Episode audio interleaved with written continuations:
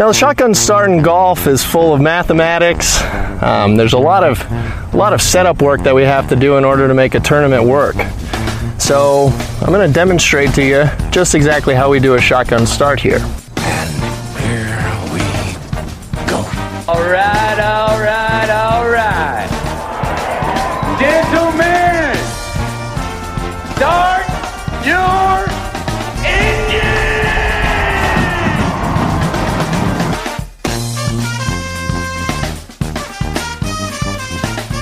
Greetings and welcome to a Friday edition of the Shotgun Start. It is August 5th. Andy, how are we doing? Brendan, I'm doing uh I'm doing I'm doing all right. I uh you know, what a, what a time for professional golf. This is uh I think we all knew the the lawsuit was coming, but I didn't know the with the vim and veracity that it was going to come with and the the heft. Vim and veracity? All right, I I, like it. just it, making it, up it did words. come flying in. I, I I'm reminded of why I once walked out of law school to get a book and then never went back. Uh, and and but uh, this yesterday, as I was reading through the 105 page complaint or whatever it is, 110 pages, and then I was like, oh, I need a break. Let me go check in with my football team, see how their training camp day went. And all it is is more appeals for my quarterback. The appeals process Yeah. will do this. Is, you know, Goodell will there'll be a designee and an arbitrator. It's just all. It was a full day of legal doc, legal legalese in my sports world, where it's supposed to be escape from that. Uh, but yes, this is the big. You know, I, I, let's let's be honest. It completely overshadowed the women's open. I think the run up to the women's open. I think hopefully that will take more of the stage uh, on the weekend uh, as as sort of the the news of the lawsuit dropping you know fades a little more only until Tuesday when this uh, hearing on the temporary temporary restraining order the TRO is is, is held out in uh, California. But uh, it was a I don't know if it was a bombshell but it was uh, it was a massive massive development in a in a sport that's probably going to be uh, ongoing for years, months at the very least, right? This is going to go on for a long, long time. There are some really, really uh, heavy hitting lawyers involved. Um, although I would say the Gibson Dunn, the place I worked right out of college, we took them to the took them to the woodshed on the one thing I worked on. But they are they are an awesome, legit. They are they are legit big time. Basically, firm. you're basically So- LeBron. Yeah, LeBron right, James right. I- all I had the to- law world. All I had to do was print out and staple a few I documents, but I know the anyways. They're no, they're a big firm, so uh, it's going to go mean, on for a long time. LeBron didn't win early in his career, so you know, That's true. Uh, what'd you make of it? out. I mean, there's there's it's 110 pages. It's not like complaints give usually like five, seven, 17 pages. This is 105 pages with a lot of shit going on. I uh, I've I've read through most of it. It's I- I think like one of the things I've found the most fascinating is how it's given us an, a lens into how the tour as back channel handled this with a with a lot of different parties. Um, I think like I think the thing that and obviously this is a very one-sided document and that's really important to Yes. keep in mind. This Yes. is is uh, this is them making the case. So this is what you know they they're giving you all the information they want to you to consider. Um and that's really important to think of, but like part of me I look at this and I just wonder you know, if they lose this case, what what does that mean for the tour? If they lose the t- the tem- temporary restraining order and Gooch, Swafford, and who's the third That's, are allowed to play, Yep. Um, then that will that's a a big blow to the tour. Right. And Matt Jones is you know third. Matt Who? Jones and Matt Jones. No wonder you said who. fitting fitting that I Yeah. couldn't remember Matt Jones. Um, and if you if you think about it from that lens, like if they lose these things, and like why did we get here? Why why did you know they played hardball? Before you get there, and- I would just counter that losing the TRO. I don't know that that signals anything. Uh, I mean, it's a Well, loss in the it's a loss. what if the guys are just and the- able to play for the next two years until this thing's settled? Sure. Yeah, that's fair. I mean, I think they have an argument that they earned their way in based on points accrued while they were in good standing. Um, you know, Taylor Gooch is whatever twentieth in the So- FedEx Cup. So I just don't know if they they win that. I don't know that that signifies anything for the larger suit. But go ahead. Yeah, so if they win that, like I think it's a big blow to the tour in the sense that like if these guys can come back and play, you know, and and they play, it it's it just kind of takes a an arrow out of their quiver in a way, Would right? you want to come back and play? If you well, here's I think this is the interesting thing, right? And I and where the it's you know it's obviously an antitrust case, like, and I want. I think one of the things I learned from talking to a, a lawyer that I think is a pretty a well regarded lawyer, but not a antitrust lawyer, is I said to him, I was like, you know, like, can you speak on this now? He's like, I can speak from what I know, but to tell you the truth, antitrust law is like the most complex law there is, and there's like 50 people that do it. And, you know, there are not a lot of antitrust lawyers, and it is, you know, one of the upper echelons of law. I will know? say uh, we are interviewing, and we were trying to do it for today. Interviewing tomorrow afternoon, an economist who specializes in antitrust. Uh, he's brilliant, brilliant mind on this, and so look for that. Maybe we'll release it over the weekend. We may just release it with like part of the Sunday show. But we want, obviously, we don't feel like we can competently, we can barely competently talk about geography or golf, let alone uh, antitrust litigation. So we'll have that uh, coming later.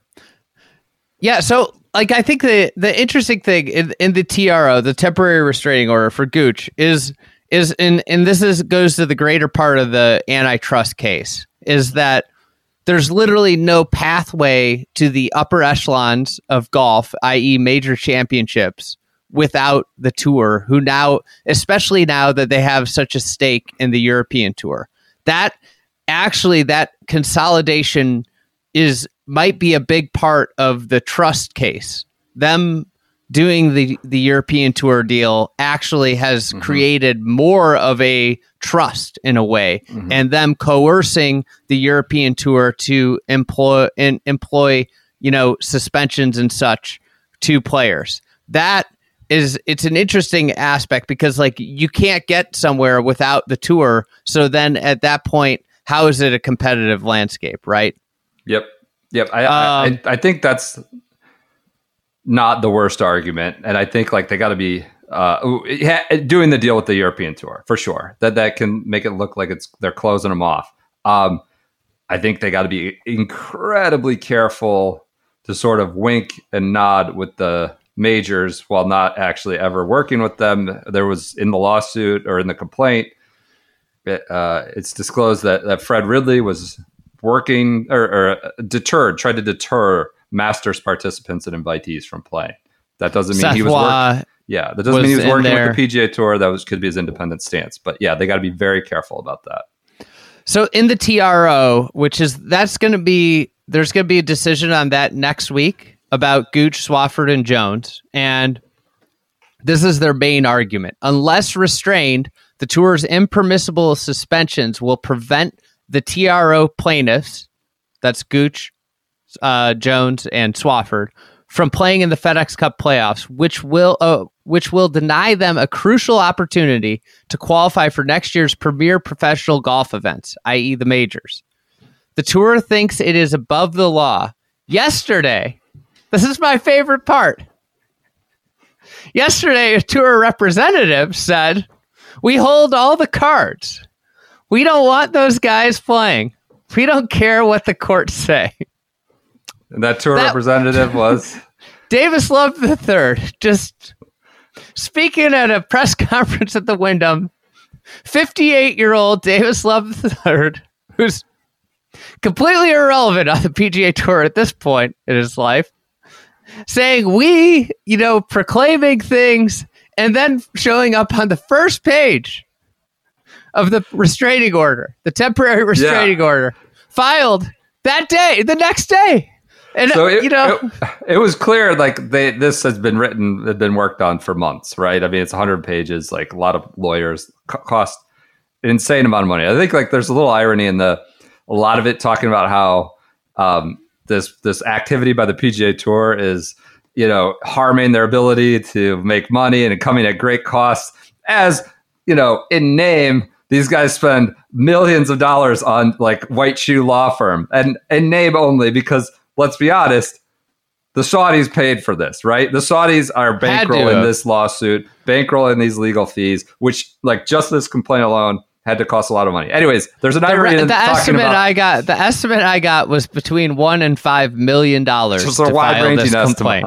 Yeah, And and The so when you think about you think about that, it's like you know, do you think Phil and all these Taylor guys got together? Yeah, got together and were like, we're gonna spend three million dollars on this thing, and it's gonna be okay. No, As it like talks there's about- very clear who's paying for this. as it talks about the cost of this these bans and suspensions to them, their and earning one power. one high level thing, you know, whether or not they have a good shot, you know, and and I think like you read the complaint and obviously it's one sided again.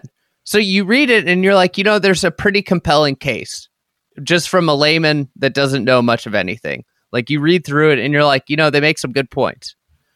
But like the big thing here is if you're the the public investment fund who's behind the LIV golf tour if i were to tell you you could spend a couple billion dollars and completely knock all of the the the cards out of the tour's hands you know this is a for them a relatively low cost maneuver in terms of you know compared to what they're playing you know paying guys and everything low cost maneuver that has a potentially astronomically high return if they win Right. Uh, What are they? What are they winning? What are they arguing for? Just freedom to go back and forth to move about. i think that's just i again the irony is they are not independent on the other place. There is no freedom to not show up at the other place, and they're suing for freedom to come back and show up whenever they want at, at the tour. And I think this is the crux of of kind of like the way they've attacked the tour, right? Is like every other sports league, you're like, why doesn't this happen in other sports leagues? Well, the players people want are signed to contracts and bound by contracts. Here, you're independent contractors who sign a, you know, who adhere by a handbook. And the fact that they've maintained this nonprofit status and and this type of format is really it, it, it has made them susceptible to this attack. Yeah, I I, I think that there's a lot of comparison. Uh, well, there's a section of comparison of like what the top earner. I think it was Koepka, right? They talked about Koepka and how he re- compared to the top earner in the NBA, the NFL. And you're talking about these guys are on contracts, uh, and how the PGA Tour was not with the times. They're slow. The way they were paying their top guys just wasn't uh, commensurate relative to other sports. Well, like other sports are other sport. That's like sometimes comparing like a professional podcaster with a professional writer, or like they're different fields. Like the top pickleball player in the country probably isn't making the same amount of money as the top NBA player. And I'm not saying I'm not like trying to demean pro golf. It's a billion dollar industry, but like that's just like pulling out numbers to try. Like I, I get where they're trying to go for, but you're also comparing little apples to oranges stuff, and, and you know they're also on contract. So do you want the freedom or do you want the contract or do they want both? Now they want both is basically what they're arguing for. Freedom with the PGA Yeah. Tour and a contract with Saudi Arabia.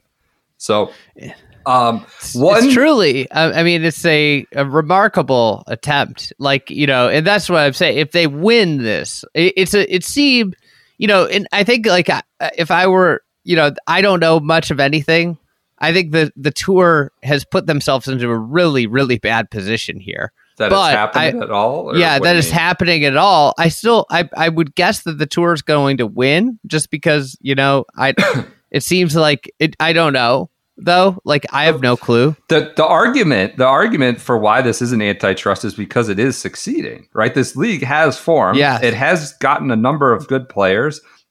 Norman's out there boasting about how they're turning people away because there's so many guys that want to join it. Uh and also like there's there's some context here. Like workers rights player empowerment but as at what cost? Like you're doing workers' rights up against being used for a sports washing attempt where there are no human rights, right? And human rights atrocities and no civil rights for certain classes. Uh, so that's not like, I don't know that that's germane to the lawsuit. I'm just suggesting that's context as we discuss all of this stuff. Um, and I, I don't. I, I, do think that is sort of a, a, a counter argument. Is like this thing has succeeded, and they haven't been prevented from going there. They, they're allowed to go, and they're just not. There are consequences for going. I th- well, I think that where that argument pushes back is all of the measures that have been levied and the collab, the, effectively the consolidation, the the, the ways that yep. they have walled them out of things. And I'm interested. I, you know, you didn't see anything in here about OWGR. I was going to say, doesn't was, that make the OWGR one the more pertinent? That's what I was surprised, and and maybe that's a later lawsuit. You know, yeah. is like if if OWGR denies them, then they say like this is a collusion, and you know they're attempting to you know and and that's like the I would I would say that's where the and I think I've been pretty on the record of saying that I thought banning players was a very bad idea. Yeah. Because I thought they should just simply make their product better and win that way. You know, is like let people go over there, see and, and see it's just not what you have over here and make your product better and you know, don't galvanize these guys against you. And that's effectively what they've done. If they didn't ban any of these guys, this lawsuit wouldn't be sitting here and the real fate of the tour wouldn't be hanging in a judge slash jury's decision. You know, that's the crazy thing to me is like, you know, all of your leverage as the tour is could be just gone. It could be vaporized by the decision of a court.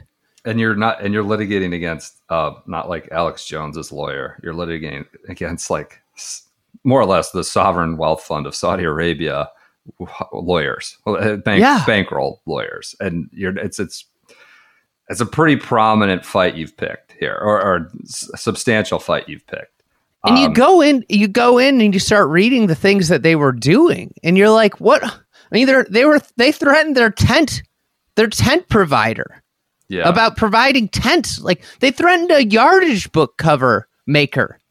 Like what? What are your yardage book maker? What are what are you doing? Why are you picking these fights? Like they have anecdotal evidence of them trying to just bully people and saying you're banned if you work with them. Agents are banned if their players go to LIV. Like what you know, what are you like? What I was think the they're trying to make it this? look as far from their pro- as amateurish as they can, right? If you're using the same tents and the same yardage books and the same, like I, I'm not saying I agree with the approach, but I'm thinking they like if that looks approximate to pro golf, our pro golf, then it legitimizes it, right? So they want to make it look as slipshod as possible uh, in their eyes. Would, would be my guess. Um, it just that that strategy, the strong arm strategy, the and the reason people will say, well, if you let them play anywhere, then like everybody would have gone and played there. Like, guess what? Those event, the weeks of those events suck anyways. I know, which is where like, we gotta, we gotta, which is where we're. I mean, Joe Lamagna had an article on it. Like, you're just going to have to have the haves and have-nots of your 47 events overtly acknowledged right? Because now it's just like implied, right? Because there's shitty fields and there's not shitty fields, but they're all 500 foot, right? Every we love all our kids the same. It's just not the case. They're not all the same product, and so that's gonna ha- they're gonna have to eventually acknowledge that there are tier one and then there's others tiers. Um, and so, so by trying to strong arm, like you had other levers to pull. Guys need to play 14 or 15 events to retain membership if, unless you're a lifetime member. Like you had all these other make them earn their cards. Like you have all these other levers. Like the most drastic one was to, to threaten a ban, which, you know, the other issue is in the handbook you don't really have the the the option to ban. What is like, the so, yes? They they so, use that term, right? They yes, use that term. Now, whether these players are banned right now is a separate thing. Well, they've it, suspended, effectively indefinitely suspended them. Right. They suspended them for two years. They haven't followed the process that's outlined in the tour handbook, which is another issue. Like what you played the strong arm defense, in, uh, you know, stance that you overplayed your hand. And and this I think is where Monahan and the people that were advising him just went way wrong. Like it, it's a bunch of people that have never been in a competitive landscape. While we're like talking, making a decision, like just beat them. You have to just beat them. Like when you have a competitor come up, it's not about banning them. It's about beating them. And they focus instead about prohibiting people going instead of, hey, why don't we just beat them? I think they thought a way they could beat them is like by telling strong arming all their vendors and players to say you can't do that, like a yardage book and tent maker. That's how we're going to beat them. Is how we we cut them off at the you know this pass and that pass. Um, while we're on the subject of bans slash suspensions, like a big sort of newsy item. I don't know that it matters going forward, but Phil was affected. Phil was officially suspended on March 22nd. He applied for reinstatement. I think it looks like the day after the U.S. U.S. Open, uh, and then after his participation in the LIV Portland event, um, he has extended his suspension, uh, deferring even the mere opportunity to apply for reinstatement until after March 31, 2024. So he is he's I don't know if that's a, a ban, but he's he can't even apply for reinstatement until March 31st, 2024. Uh, And then the there's PGA the other policy. the other complex thing about Phil is he's a lifetime member. Right, I know. They, he he goes. There's a lot of language. A lot. If you read the complaint, I read pretty much all of it. I think I read all of it. it. It's like he's being precluded from the rights he's earned, more or less. He earned this right to be on this tour. Um, And and on the other end of the spectrum, there's I some think like pushback. Like, he clear eyed made his decision with some consequences, and he was suspended, by the way, not for playing and LIV. Suspended for recruiting other players was the original Yes. suspension. So go ahead. I think actually the strongest point is made around a guy that's only that that finished DFL in one LIV event, Andy Ogletree. I think this is Some actually. Yeah. the the most compelling argument and where they have the best case actually for this whole thing is like so here's it's section 184 or paragraph 184 of the complaint the PGA to- Tour also sent an, a letter to Andy Ogletree, a Corn Ferry Tour member, threatening him with punishment if he played in the LIV Golf event. In response, Mr. Ogletree reached out to Tour Vi- Vice President of Competition Administration, Kristen Burgess, regarding the tour's denial of his release re- request. Mr. Ogletree explained that he had not qualified for the conflicting event on the Corn Ferry Tour, taking place the same weekend as the London LIV Golf Invitational Series. Thus, his participation in the LIV Golf Invitational Series event did not keep him from otherwise participating in the Corn Ferry Tour event, or for that matter, the PGA Tour events. Mr. Ogletree informed the tour that he had spent thousands and thousands of dollars in his unsuccessful effort to play in the PGA Tour and the uh, and the Corn Ferry Tour. He asked the PGA Tour, "Should I sit at home on my couch?" This is a quote, direct quote. "Should I sit at home on my couch next week and not make any money?" It seems like this is your stance. Mr. Ogletree also noted the inconsistency of the tour's stance since it had given Mr. Ogletree a release to participate in the Asia Tour International Series event from June 2nd to 5th, sponsored by LIV Golf.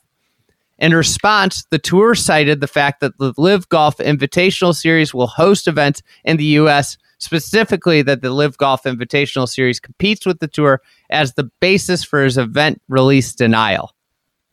this is like gets to your point of like why are we why are you picking this battle you've given them uh, you've given them some ammo here by picking a, like who gives a shit Andy about Andy Ogletree. Ogletree and like who gives a shit about the tents like this was like there's a fine line between protecting and being proactive right protecting your turf and being proactive to win a competition and like cutting off your nose despite your face. Like this isn't a battle to pick. And now you just said this is one of the most compelling arguments they make because of all over like caring, giving a shit about Andy Ogletree.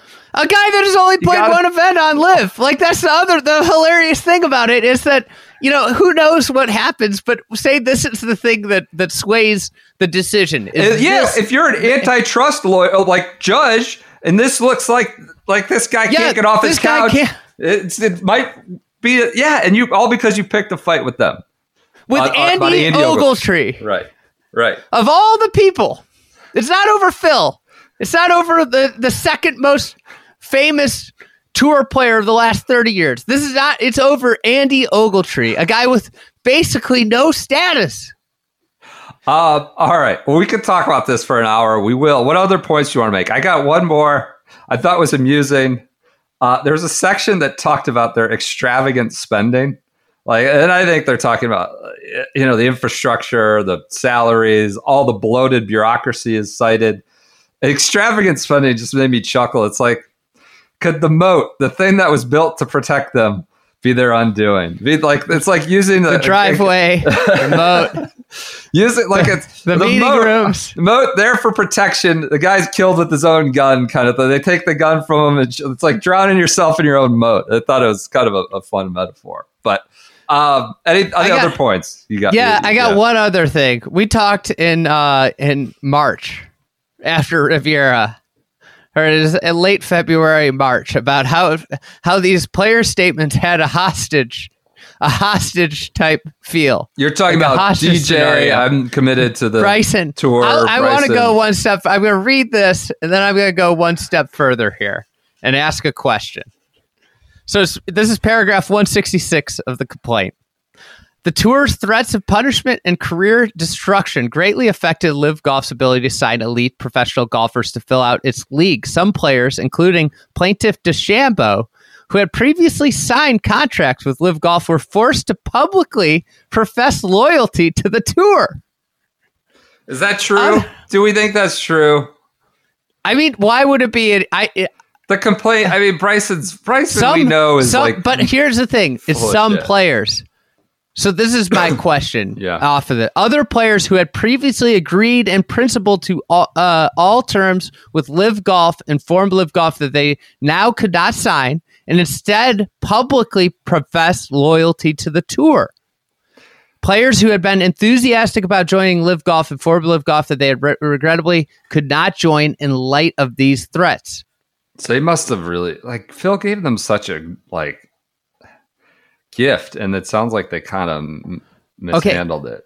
So my my thought, remember remember when Xander just out of nowhere professed his like no and we were like nobody asked for this. Yeah, I do remember that. It was a press conference.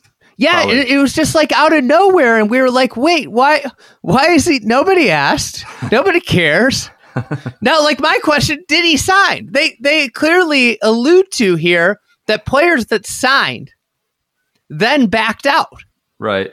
So who were the you know, and then you could go down the line. Like if you think about that week, all the people that made statements that like a few of them popped up out of nowhere. And it was, you know, Bryson and DJ were obviously the two big ones, the two big rumored ones. But Xander was in the bucket of of ones that came out. And it, I remember we had a long discussion about like, wait, why was Xander doing like why did he even do this? It didn't seem like he needed to do this. Yeah.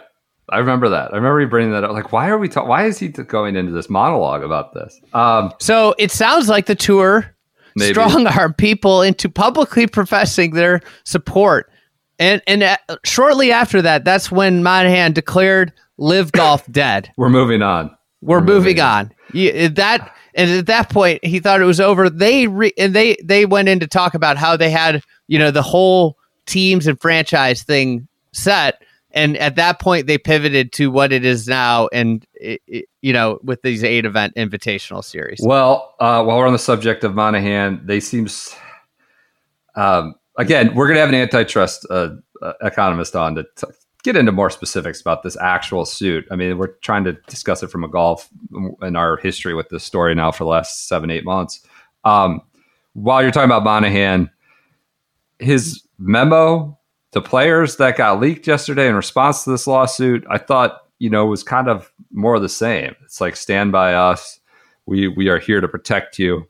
Uh, I thought it was amusing how he told players to get out there and talk if you can. Get out there and talk about how we're growing. I saw DL3 was on Golf Channel this morning, or maybe it was taped doing that. Can we talk about grown. DL3's idea? Yeah, he was on there again today, and What is he talking about? He's like, we knew this lawsuit was coming forever. We knew it was coming this week. I was like, I bet you didn't know your quotes were going to be in there, like they were put in at the last minute. Uh, So he made it sound like Hudson Swafford is persona non grata down there at Sea Island. But otherwise, uh, yeah. What what about it? What what about his notion that they would boycott? He's talking about boycotting. I saw he talked about like before this week. He talked about boycotting the U.S. Open. What what what's that going to do? yeah. Like, and then he's like, "We're going to boycott tour." He- like, what are you he walked talking that about? back in this second interview I was watching this morning where Well- he was like, no, it was just like a thing. Like Zach Johnson and others were talking about, like, well, why should I play if these guys can come back and play on my PGA tour? Like, then are they? I, is it more of like? too, I think like there's like this really compelling contrast with the tour, right? You've got guys like Davis Love and Zach Johnson. Zach Johnson shouldn't be on the tour anymore based off of his play. You got Yeah. guys like that who who don't real the they've earned a spot based off of the tour they played on 20 years ago or 10 years ago. And the tour is a lot different now. It's younger. It's in and I think like they're But he's One got a of the things lifetime that- exemption that one that Phil's fighting for. And I think one of the things one of the things that the that if I were a young player on the tour is I might look at, at this situation and be like, why why are these guys making the decisions for the future of my tour at this point? At this point, these guys are completely irrelevant to golf. The only reason they're ir- irrelevant is because the tour has some long-standing. This would be like this would be like you know Anthony Thomas, the old Chicago Bears running Oh, God. back, weighing in on like policies. Uh, like it's I- I- absolutely ridiculous that these As I- guys ha- carry such a heavy weight on the tour. It I- needs like if I I'm a young player, I'm saying, guess what? We got to change. We got to get with the times because we are not with the times right now. I- We're playing on my my father's PGA tour. I think they would PGA present it as they're protecting what they've built. Um, now, What should that mean built, they have they input input for the future? What they the don't live in the house anymore. Eighteen year old. I, I I get that. I get that. They just It's like when alumni make decisions about universities, right? Similar to that. well, they do, I know they're usually short sighted. or they just have the money, the cash. Um, yeah, it, it's anyways. We'll we'll get into more of the specifics with with this uh, antitrust expert. Um, anything else? Monahan's memo was again kind of just they care about messaging, like the, and I get I get they're not going to lay out legal strategy, but it just feels like all their deterrence is always about like loyalty and history and honor and tradition and like these these kind of some of the notions are cherished and, and real, but as a sort of legal or, or as sort of a strategy, it's not super compelling. Um, anyways, uh, get out there and get out there and do interviews talking about how we're growing. That seems Um, like a bad idea in a litigation case. Yeah, we'll see how the TRO thing goes next Tuesday. You think they're gonna go the way the European tour, the same way the guys got a stay to participate in the Scottish Open? Yeah, I Who knows? Who can? I don't say? know. Is he? Does I DraftKings think have a- lineup on the on the lawsuit yet? Can we also just briefly talk about how much of a farce it is that Taylor Gooch is twentieth in the FedEx Cup and he hasn't played on the tour in months? It's a good transition to Max McGreevy. Max McGreevy tracker. T28, our guy. He's getting there. Let's go, let's go, baby. Max McGreevy. Yeah, that that I mean, You're really trying to walk back your Max McGreevy slander. I'm not days. slandering. No, that's not true. I just read off the facts. I read off his record. I read off his strokes gain data. And you're talking about Taylor Gooch still being 20th. It's just, you know, the playoffs are a little bloated. I got bad. I got bad news. I got bad news from Max What? McGreevy. What? He's, he's gone What? down a spot in the FedEx Cup. Projected. Really? Yeah. Terrible. All right. Well, there's still time. He's in the mix. It looks He's like it looks like He's- cannon fodder Charlie's all but all but done. His streak Oh, the really? playoff. Yeah. They were sharing highlights of Cannon Fodder Charlie this morning on the PGA Tour. Well, he got off to a hot start. He kind of kind of Yeah. decelled in. Let's talk about the women. All right. I Um, don't really. I got good- nothing for halfway through 18 hole updates. right. It, At least, at least the bit, women, at least the softened up. women are There's- full 18. There were some 65s. Hinako Shibuno, the sh- smiling Cinderella, uh, out early with 65. Jess Korda had a 66. Uh, wind was we got I video. feel like Shibuno is like a legit links player. She contended Well- in what she contended in last year. Woburn though, right? Isn't where she won Woburn? Yeah, but she she contended. She's just like I don't know, something about the women's open. Yeah, that's right. Woburn. So she shot 60. she shot 65. Uh, it was not terribly difficult. The wind was down relative to Friday, uh, or relative to Wednesday, I should say. Looks like it'll be 10 to 20 next few days. No, no rain, hopefully. It looks like, but that's sort of an hour to hour thing over there. Um, I don't Any think other- they ever know. we put out i just gotta be honest we put out a million whole videos really good stuff good drone video good drone footage i would recommend you watch that as sort of to orient yourself uh, They're on the ahead of social feeds. Fried egg uh, twitter account instagram cameron heard us grinding on those you you flew the drone so it, the, i just gotta say it's a good way to orient yourself for the watch on the weekend um, anything else on muirfield women's open Nothing else. We'll have a big recap on Monday. Like I said, the lawsuit really kind of became the talk. Uh, news. What do we have here? Webb Simpson named a President's Cup. President's Cup. I got to be right here, or you get in trouble. Captain's assistant. It's not assistant captain, not vice captain. It's captain's assistant. The nomenclature, they're very particular, the PGA Tour, with their capitalizations and their terms. And assistant captains are called captain's assistants uh, for the President's Cup. And Webb Simpson will be one. Does that sort of get your juices flowing? Webb Simpson becoming getting into the captain's room? Does that change Home the game for him. It is. He lives on the course. Literally lives on the course. Um, so that's all I got for news. Webb Simpson just going to inject some fire. It is good to get a n- new generation, I suppose. Uh, in the Home game too. Is he gonna? What if he wins this week? I think it's too late. I think he. I don't know. Maybe player captain. What if he like Bill wins the Russell. playoffs? What if he goes on a run, a, a Billy Ho like run? Isn't he outside? Yeah, whatever. We don't need to get into a Webb Simpson discussion. Uh, all right, let's go to Precision Pro Flashback Friday. Going to be a quick one here. Um, it's brought to you by Precision Pro. They are the official rangefinder of the Shotgun Start. Uh, you get yourself an NX10. It's their new model where you can personalize it with you know various flags and colors or whatever you want to do. Uh, I think we're, we're going to have a Shotgun Start one at some point. Maybe we'll see. You get an NX9. Use the promo code Shotgun20. You get twenty dollars off an NX9. You go to PrecisionProGolf.com. They have the best customer service. You get lifetime battery replacement.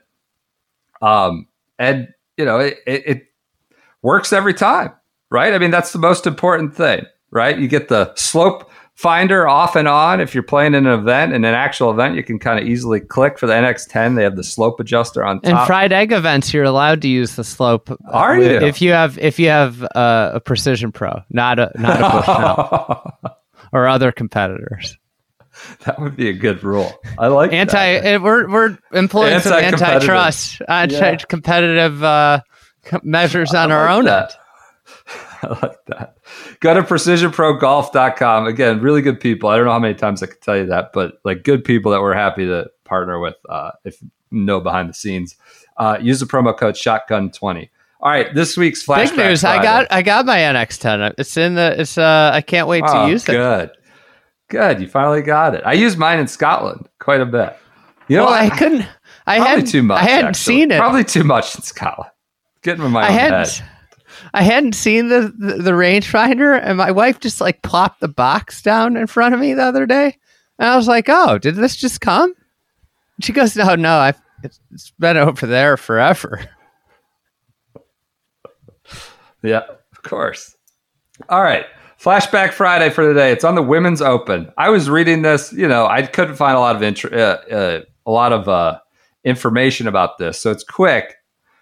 Um, the third or the second, second Women's Open ever. Uh, what's? Let me find my spot here. First, let, us hear it. the first Women's British Open. So Spartan beginnings, really sort of and this was not long ago. We talked about this on Wednesday, how this major is not like the oldest deal in the world. The first women's British Open was played in 1976 when the Ladies British Open Amateur Stroke Play Championship was extended to include pros.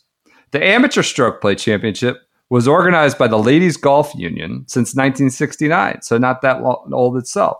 In early 76, two professionals, Vivian Saunders and Gwen Brandom, along with the LGU, agreed that they'd open it up to pros. So Saunders and Brandom provided 200 pounds. The pros themselves, who joined the amateur competition, provided 200 pounds in prize money for the pros. So they paid literally into the pot for themselves, apparently.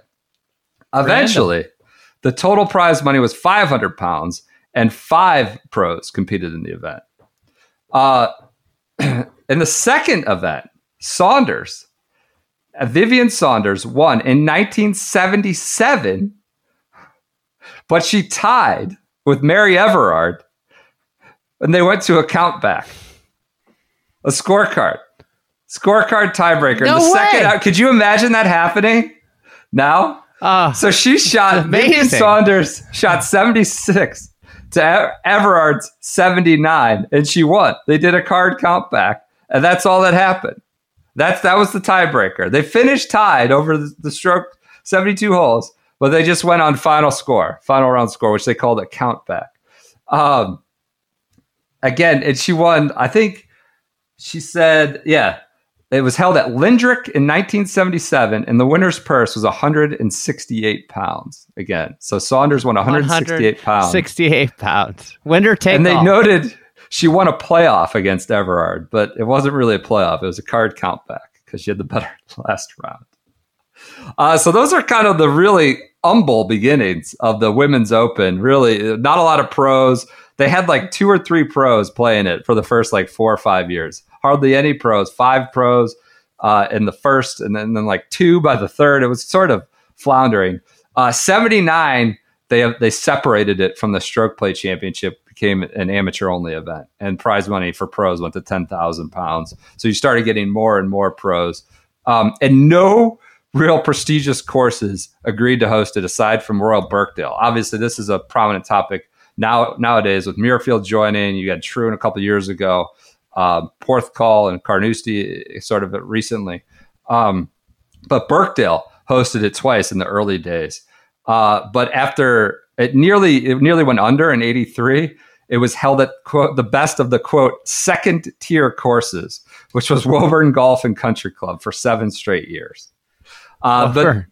and, and then in 94 it became an lpga tour event which sort of changed the dynamic it had just been a light event 94 you start getting a stronger field and uh, became a major in 01 replacing the du Maurier Classic in Canada, an LPGA major that is in 01. So that's the uh, early earliest days. Not a lot of info on that card count back, but I was I was fascinated. I went hunting for more details. Had to be just imagine the controversy nowadays if they both shot you know whatever same number. But hey, you had a 76 in the final round. She had a 79. Here's your trophy. I would have liked to. I wish they had gone back to the number one handicap hole. That's the way I know. if they, they go to the number one handicap hole first. See what That would have been each amazing. guy- each person got each woman shot uh, uh, had there. That's that's the scorecard playoff. I know. That would have been amazing if, if you know, the lower round of the day had a higher number there. It would have been, Yeah. just the whole thing would have been a nightmare. But that's your Precision Pro Flashback Friday. Enjoy the Women's Open at Muirfield over the weekend. Look out for maybe a bonus episode with this antitrust expert. Uh, if not, we'll push him to uh, push him to Sunday, right? Which we'll be doing a live show together Sunday in Philly. Go to uh, look Oh, wow, for the Friday live show. newsletter. Live show missed that. Yeah, yeah. Live show in Philly at Lulu, twenty dollars for all you can drink beer and wine in two hours of you know in a two hour span plus a recording. So look for details there in Fried Egg newsletter. All right, enjoy your weekends. Enjoy the Women's Open. Um, enjoy your legal reading if that's what you want to do. But we'll talk to you on Sunday.